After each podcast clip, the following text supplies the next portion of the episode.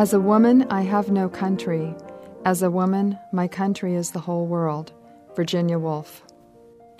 Alyce Miller's most recent book, Water, won the Mary McCarthy Prize for Short Fiction and was a finalist for the 2009 Paterson Prize. She is the author of two other books of fiction, including The Nature of Longing, winner of the Flannery O'Connor Award for Short Fiction. Her work has also won the Kenyon Review Award for Literary Excellence, the Lawrence Prize, and numerous special mentions in the Pushcart Prize Anthology, Best American Stories, and Best American Essays. A professor in the English department at Indiana University, Alyce is also a pro bono attorney specializing in animal rights law. Welcome to The Poet's Weave. I'm Christopher Citro. Alyce, what have you brought for us today? This first is a poem from a series called The Pacific Ocean is a Woman Just Like Me. From a vertiginous bluff overlooking the Pacific, I call my mother 2,300 miles away on my new cell phone to share the sound of surf high and white against black rocks.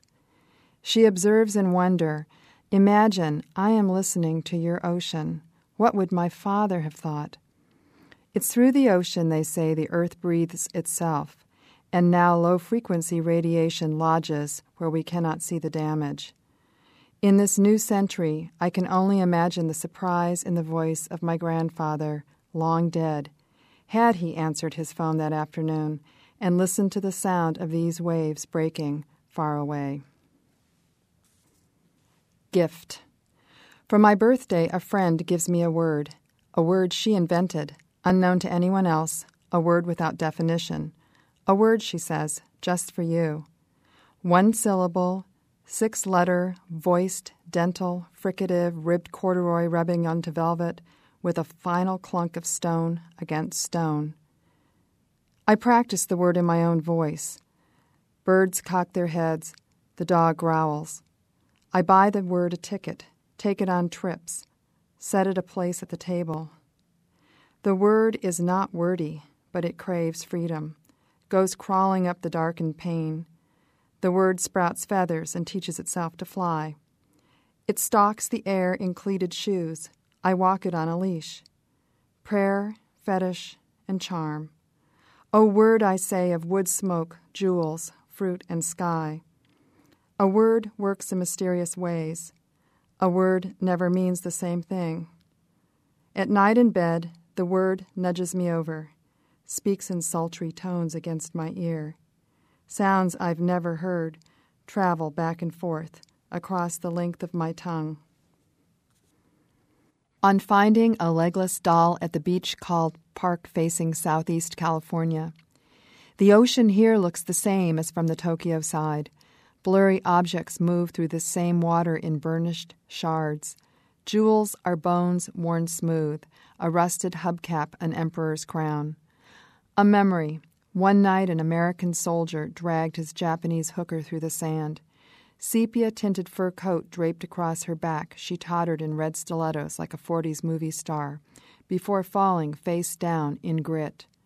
His command, Get up, bitch, rode the wind, and she did get up, laughing and repeating no English, even as he punched her so hard her lipstick flamed across her face. Pretending not to hear, I stooped for souvenirs washed ashore, one a legless doll. Water doesn't distinguish debris from treasure, but leaves sorting to the finder. I focus on white stones, teeth of dragons, press them tight against my ears to hear the sea ring. Across the expanse of water, the woman sinks again and again into the sand, crying. Overhead, seabirds angle white winged against a purling sky. Their cries pierce my tightening fingers. They ride circles of fire. Heirlooms. Sometimes language knows what we don't. The rough stones handed down for the next generation to polish. And then you have counterfeiters like Kanzi and Koko, grasping at human syntax with their opposable thumbs, accused of being loved by women who believe too much in words. Sisters to the bone. Twin, between my ribs lie your tooth and claw. There's much evidence of your tampering, like the way, little prankster, you played cat's cradle with my innards, then scratched your initials right into my spleen. Odd because you were never even named. It's all your little joke, your way of getting back, this stirring up of trouble. Once I grew so faint they opened me up, and what did they find? Your cartilage and bone. What would have been your ears mounted like relics on my abdominal wall. The embryo of your nimble fingers, yet another trick of fossil. A miniature knuckle lodged near my lung, extracted in haste, in horror. As an infant, I howled at night and they rocked me without blame until I could no longer feel you. Over the years, my dreams were filled with your slow dismemberment, your eyes and lips and limbs disintegrating in that blood gorged sack where I floated so comfortably, sucking my thumb in sweet contentment. I'd grown tired of sibling rivalry. It was like this long after you had vanished. I somersaulted in the space you'd left, drank greedily, sang into the womb's roomy wall. I was grateful not to share. Even now in the mirror, I know you're still there, shameless in your antics, crouching behind glass, paint, enamel, staring beyond flesh through bone. Vicious little sister, our own mother wouldn't recognize you behaving this way.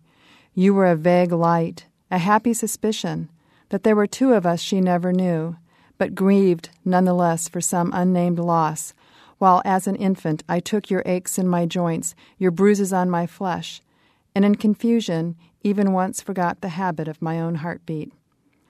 You should know the truth. There were times I suffocated in our mother's love for two. Her instinct dictated I simply wasn't enough.